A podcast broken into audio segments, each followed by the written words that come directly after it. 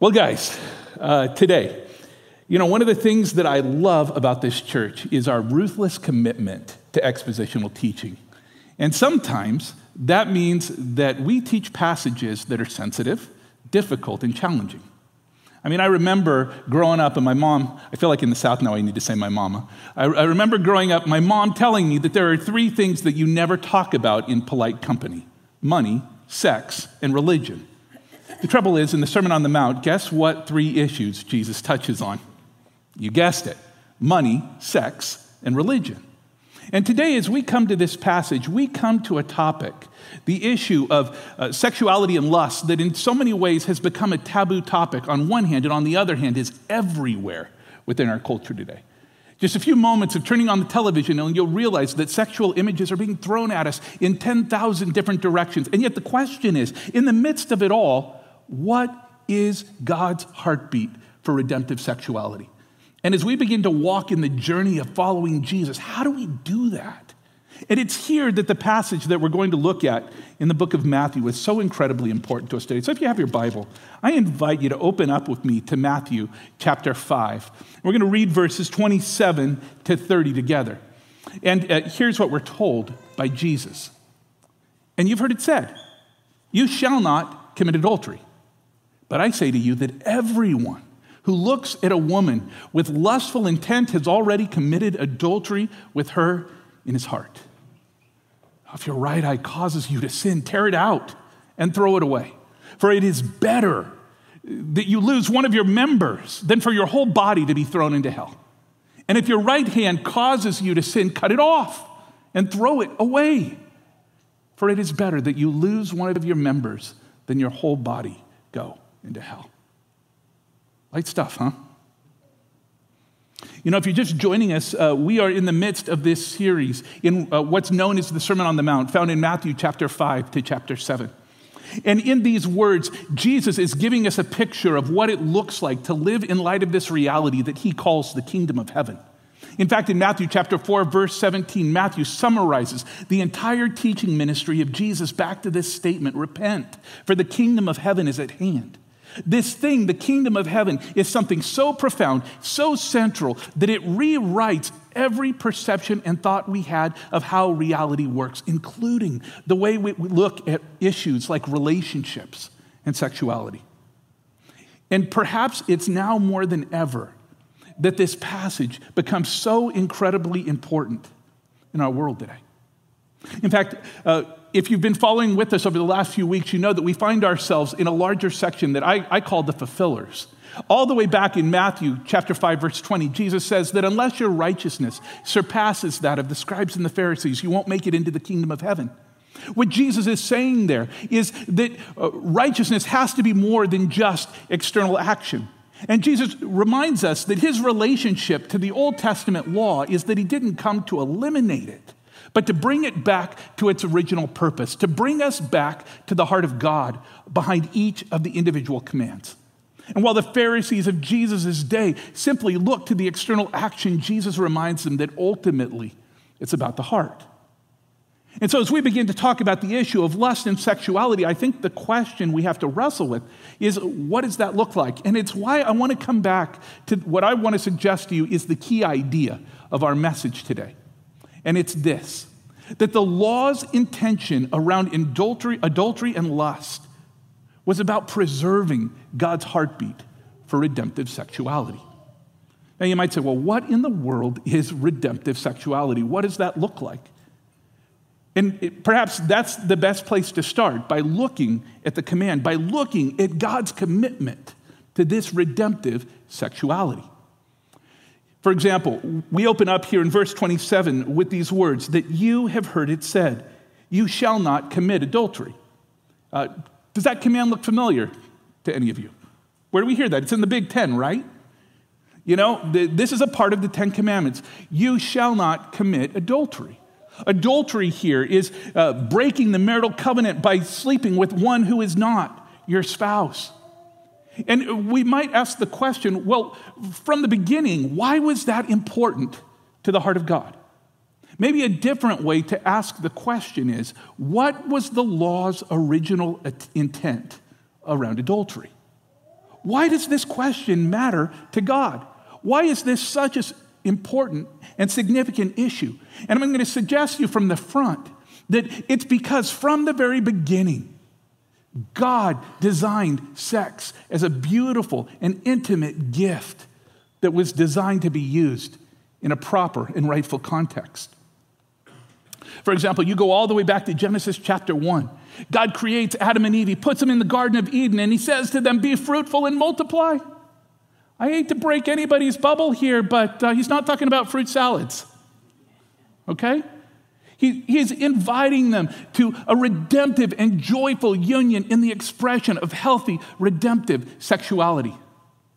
You go back to Proverbs chapter 5, verse 18 and 19, and there sex is celebrated as a gift given by God in its right context, is a blessing to build up and encourage another. And it's why then, when we seek to answer the question, what was the law's original intent around adultery? Here's what we can say that sex is a gift that God has given in the context of marriage to nurture and honor the beauty and glory of God's image in another. Sex is a gift that God has given. Sex was God's idea to be used in a proper context for the purpose of drawing out the beauty and the glory of his image in the life of another. You know, the reality is, we've struggled with knowing what to do with that. I mean, if I'm honest, in the environments that I grew up in, in, in Christian environments, sex was a completely taboo topic. As a kid, I don't ever remember hearing a message on sex. Why? Because it's taboo. Why is that? I mean, shouldn't the church be a safe place where we have these conversations in light of Scripture to come back to the heart and design of what God has always designed around these issues. Can I also say this week, as I sat and I wrestled with this topic, I realized that now more than ever, for the church to have a robust theology of redemptive sexuality has never been more important. You know, we we sometimes balk as we look at the voices of culture and, and ways that we see the world falling apart sexually. We lament redefinitions or we lament different perspectives that the world is sharing. But could it be that the reason why we so often lose the ability to talk meaningfully about sex in culture is because we've lost the art of talking about sex meaningfully even in our ranks? You know, we lament redefinitions on, on marriage. And, and yes, I believe that Scripture teaches us that marriage is designed as a covenant between a man and a woman for a lifetime. But perhaps we've been so uh, guilty of focusing on the first part of that that we neglected the latter. The reality is, divorce and infidelity often is as rampant in the local church as it is in the world as a whole. Or we reduce issues of sexuality as something that other people struggle with, that we neglect the fact that any relational issue, the way in which we treat one another, especially those that we would call a spouse, uh, bring us into a place where it speaks not only to the issues of, of physicality, but it speaks to the issues of neglect, domestic violence, and many other issues. And as we seek to talk about a robust theology of sexual ethic, we have to realize that it goes in many different directions, and it calls us back to a central reality the invitation and the recognition that we are called to nurture and honor the beauty and glory of God's image in another. You know, years ago, I heard a speaker talking on the idea of, of sex and intimacy, and, and they, they communicated something that just, um, it's always stuck with me. They said that, you know, we often treat intimacy as if it's the starting point of sex. But really, from the beginning, without intimacy, there is no sex. And they're two different things. And so somebody asked, Well, what in the world are you talking about when you talk about intimacy? And the answer was, Well, it's intimacy. Into me you see. That intimacy is all about seeing and honoring and cherishing another. It's about seeing the beauty and the glory and the goodness of God in another. And through the act of physicality, calling out this beautiful gift, this beautiful recognition, the closest thing this side of eternity that we have of relational union.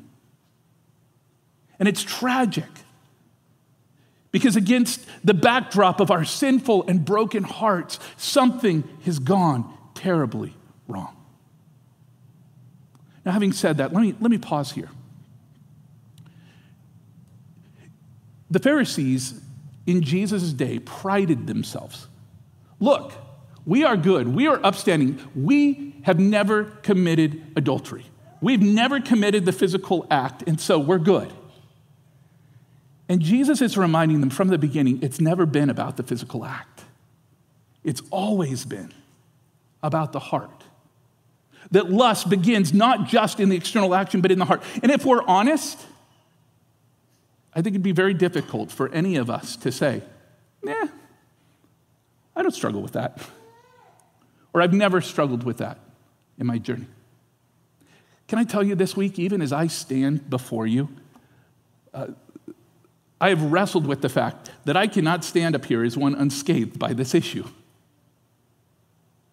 It's part of my story. It's part of the journey. And I don't, I don't stand before you with platitudes of everything that we need to do differently, but rather I come uh, with a heart that wants to follow and apprentice the way of Jesus, not just in my prayers, not just in my theology, but in how I follow Jesus in my body and around issues of sexuality. And if you're here today and somehow, uh, you know, some sexual sin is a part of your story, I just want to pause here and tell you there's grace. There's grace. And I've watched far too many brothers and sisters who have struggled with sexual sin singled out as if it was some sin worse than the other. And friends, I believe that our God is gracious and ready to forgive and to redeem. This path has everything to do with what we do moving forward than rather than what lie in our past. And if today you are here and God is inviting you to find freedom and redemption in this area, I want to just encourage you. It is here in abundance, it is here by His grace and mercy. But the reality is, we as human beings, we've missed it. We can so easily stray into missing everything that the law around sexuality and lust was designed to be. And it's why then I want to look now to the words of Jesus and what he teaches us about the corruption of redemptive sexuality. Again, listen to the words of Jesus. He says, But I say to you that everyone who looks at a woman with lustful intent has already committed adultery with her in his heart. Again, I want to look at the backdrop in, of the Pharisees who prided themselves on, look, we're, look, we're upstanding people. I mean, uh, the Gentiles, they, they do these horrible sexual things, but man, we're pure. We've got it figured out. And Jesus is saying, if you've even looked at another person with lustful intent, the same heart action has already taken place in your heart. In fact, this word to lust in the Greek is the word epithumeo. It means uh, to desire strongly.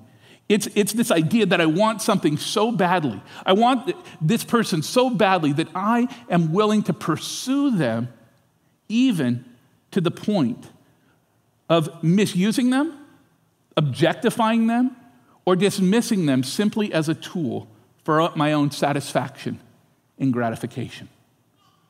In fact, can I suggest to you that one of the purest signs of lust is purest signs of lust. That's a weird way to put it.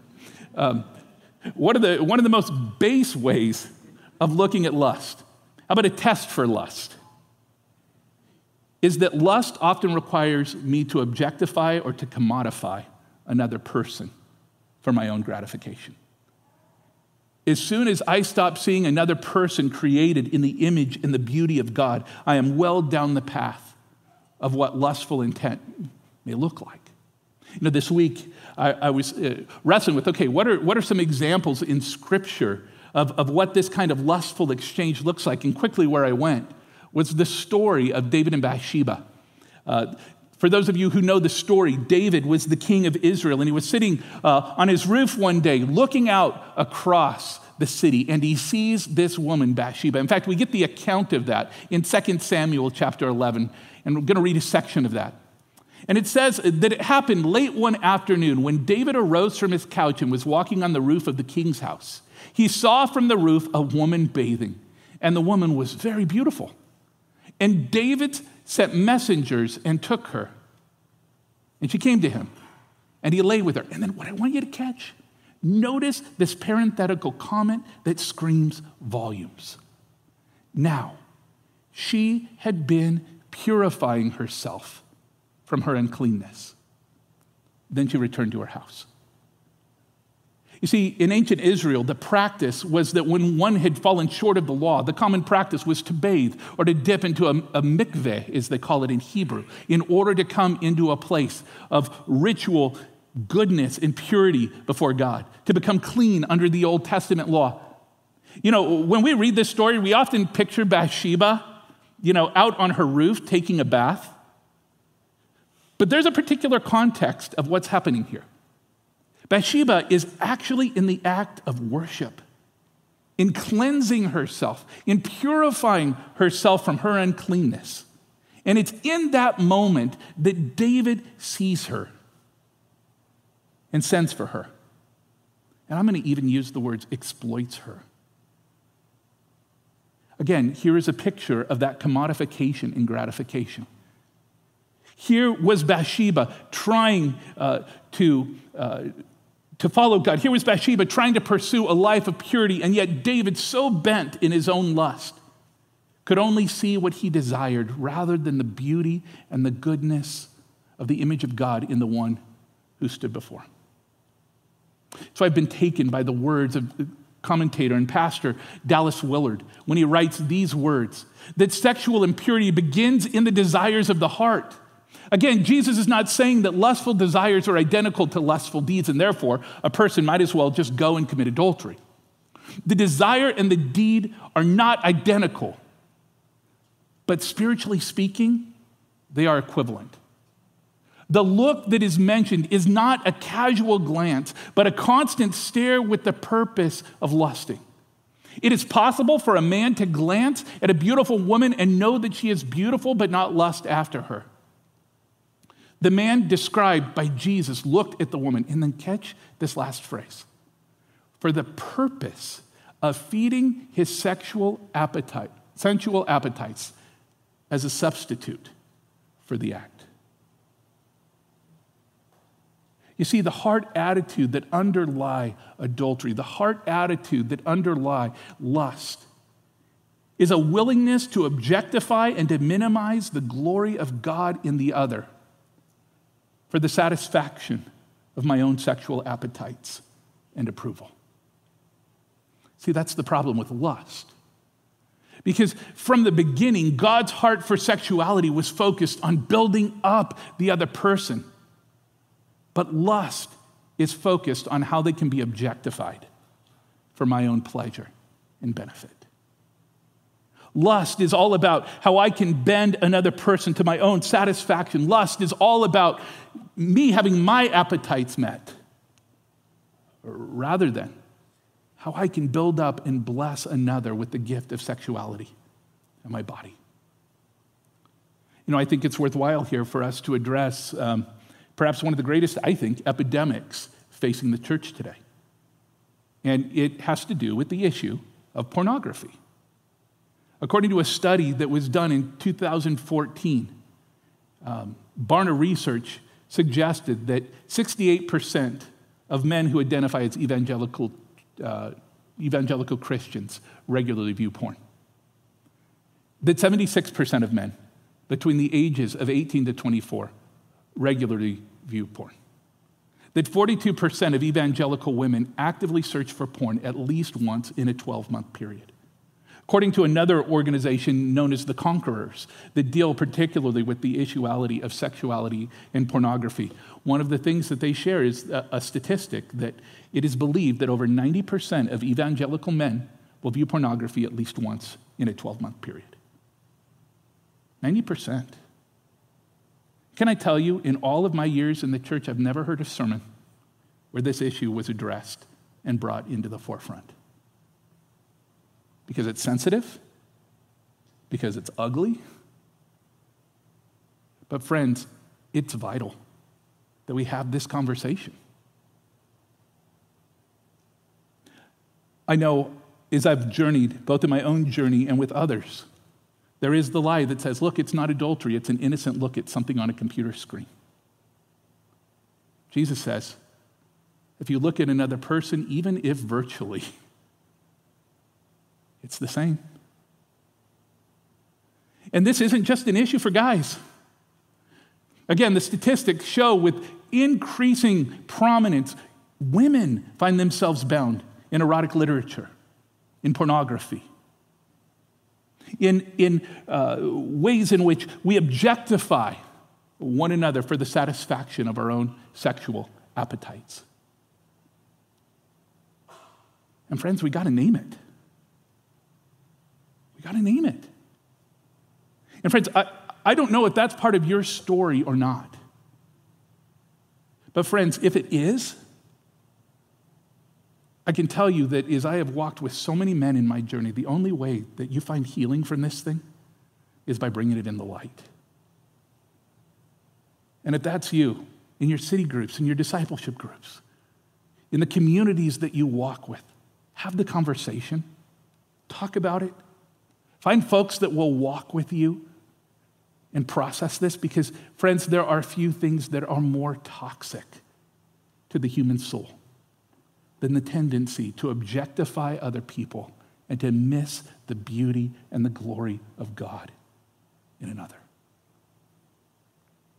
And the sobering question that I believe this section of Scripture invites us to ask is simply this Are my relationships with others characterized by lust or by love? And those closest to you, is what defined my relationship with others. A desire to see the beauty and the glory of God brought out and manifested in them? Or is it a willingness to exploit that beauty and corruption so that I feel more approved of? So that I feel more powerful? So that I feel more accomplished? In fact, let me even say this that in the friends that I have walked with, as I have struggled, in these areas. That there are at times the recognition that oftentimes what's on a computer screen has nothing to do with sexuality and everything to do with power. The belief that somehow I can imagine a fantasy world where I feel more approved of, where I feel more valuable, where I feel more seen. And the tragedy in that place is we miss the heart of Jesus, in the beauty and the goodness of the people that we're invited to do life with. So I just I, I invite you to take stock over your relationships right now. Are your relationships characterized more by other centered love or self directed lust? And what might Jesus be inviting you into? Because make no mistake, Jesus is very clear in this passage that redemptive sexuality matters. In fact, look what he goes on to say. If your right eye causes you to sin, tear it out and throw it away. For it is better for you uh, to lose one of your members than for your whole body to be thrown into hell. And if your right eye causes you to sin, cut it off and throw it away. For it is better that you lose one of your members than your whole body go into hell.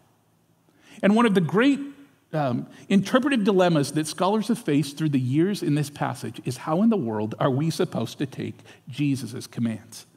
I mean, is Jesus inviting us into like the sequel to Saw? Like, what, what, are, what are we talking about here? Uh, for example, the early church father Origen suggested no, no, no, no, this is quite literal. You know, if, if, if your right hand causes you to stumble, cut it off. Your, if your right eye causes you to stumble, pluck it out. And uh, there's, there's been this belief that uh, somehow what Jesus is talking about here is physical mutilation. Here's why I don't think that's the case. I know the human heart well enough. You can pluck the right eye out, and the left eye is just as capable of lusting. You can cut the right hand off, and the left hand is perfectly capable of doing the same. The issue here is not how many body, physical hands or eyes we have. The issue here is how serious are we really ready to get about cherishing and valuing a redemptive sexuality in our journey? In fact, uh, a couple things that are worth noting here. Notice that Jesus says it's both your right eye and your right hand that are to be cut off. Do you know why that's important? Your right in the ancient world was seen as that which was most productive, that which was most valuable, that which could get things done the most. And what Jesus is saying is if you have to go into a place where you have to hinder even your greatest success and accomplishment in order to come into alignment around a healthy sexuality, do it. Because Jesus is recognizing that the spiritual cancer of lust and inevitably adultery can lead us into a place where the destruction and the damage that is done both in our hearts and the life of others is devastating. And it's why then I want to suggest to you that what Jesus is saying here is recognizing that apprenticing Jesus is going to call for drastic measures. I love the words of the Apostle Paul in Romans chapter 6, verses 8 to 12, when he gives us this call. Let not sin therefore reign in your mortal body to make you obey its passions. Can we just, pause there for a second? You are not a victim to the urges of your body. We have a choice. And the choice is how, what we do with these bodies. And it's why he says, Do not present your members to sin as instruments for unrighteousness, but present yourselves to God as those who have been brought from death to life, and your members to God as instruments for righteousness. For sin will have no dominion over you, since you are not under law, but under grace. Friends, the invitation that we are being given in this passage is to recognize that these bodies are in the context of a relationship. In fact, if you go back to those, uh, that passage there in Romans, uh, one of the things that you will notice, notice the why behind why we're supposed to present our bodies to God. As those who have been brought from death to life and your members to God as instruments for righteousness. From the beginning, the call, the journey towards health and pursuing redemptive sexuality comes in discovering just how beloved and valuable you really are. Friends, I've sat with many people, and I have heard again and again from folks that oftentimes the journey to lust, adultery, pornography, all of these issues comes from the desire to know that they are approved of, valuable, and precious in the eyes of God. And one of the greatest lies of the evil one is that he loves to come alongside and say, look, it's easier to escape into a fantasy world where you can objectify anyone to your own advantage rather than, rec- rather than receiving the value and the beauty of who you are is one created in the image of God. Friends, finding healing in these areas comes as we begin to recognize who we are. Deeply beloved by God, deeply beloved and, and invited by Him to follow into a life of obedience and surrender. And friends, if this is currently part of your story, can I suggest to you that this is the starting place? I've, seen so many guys say, Look, uh, I'm just going to stop tomorrow. And they come back into the same place again and again and again. Because the path forward comes back into the design for what God always had desired for us to see us thrive and flourish as people created in his image. And perhaps the journey begins in prayerfully inviting God to reveal to you your own belovedness and value. And this is heavy stuff. But can I say, when we hear these words of Jesus, tone is everything. I mean, there would be one way of reading these verses and to hear the words of Jesus. You horrible, wretched, dirty people, what's your problem? That's not the voice of Jesus. I think Jesus is coming with the tender care of a loving friend and father who's saying, Oh, don't let this rob you of the relational design that I had for you. Don't let this steal from you the joy of the life for you that I always intended. Align your life around my design for healthy sexuality because it's a gift that I've given from the beginning to bless you. And ultimately, then, I think the question that each of us have to wrestle with is simply this Where is God inviting each of us to return to his heartbeat for redemptive sexuality? Maybe today, uh, that looks like confronting the issue of pornography. Maybe today that looks like the tendencies in your own heart to objectify or to minimize other people. Maybe today that comes in renewal of your commitment to your spouse.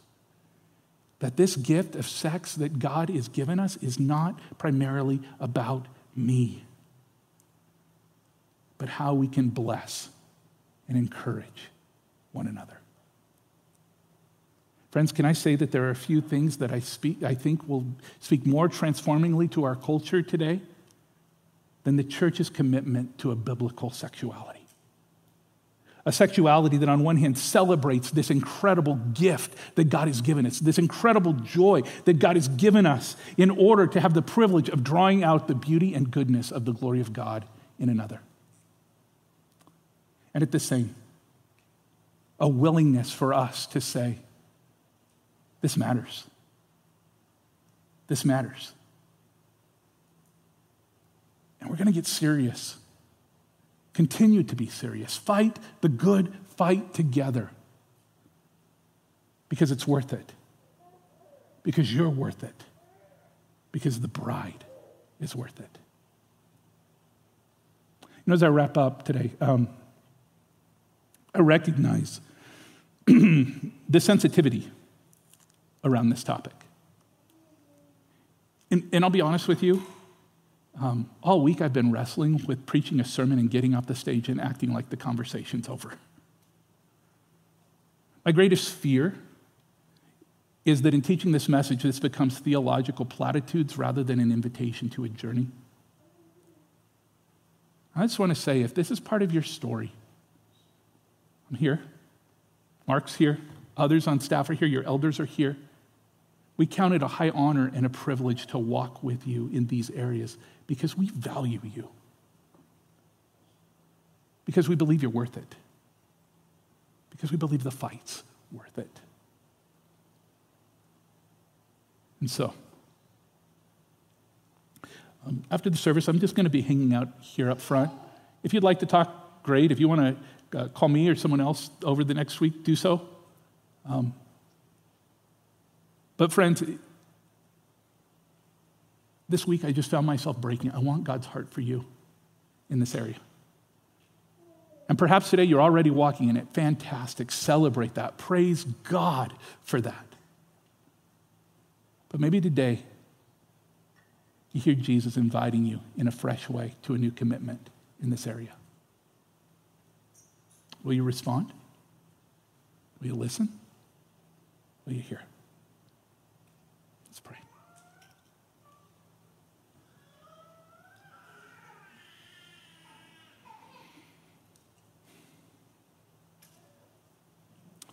Say, Jesus, we love you. And we love you because you loved us first. And God, again, I declare the reality that there is no sin that is beyond your ability to forgive. Lord, and I pray for any here today that are, that are struggling in these areas. May they know they're not alone. May they know that they're not discarded. May they know that they're not less, but they are people created in your image that you invite to wholeness and health. And I pray today that by your grace, you would continue to hold your arms out wide open and draw them towards you. Lord, I, I, I lift up to you uh, just uh, those who are enjoying the gift of sex in the context of marriage, God. It sounds crazy, but I pray, would you radically bless their sex lives? God, every day, may they find a satisfaction and a joy in the arms of one another that's so much better than what the world could ever offer. And God, how I pray that as we learn to walk, to apprentice you, even in the issues of our sexuality, that you would teach us more and more of your grace, that you would teach us more and more of your love, and that in the midst of it all, you would be glorified. Lord, we love you, we thank you, we praise you. In your name, amen. Amen.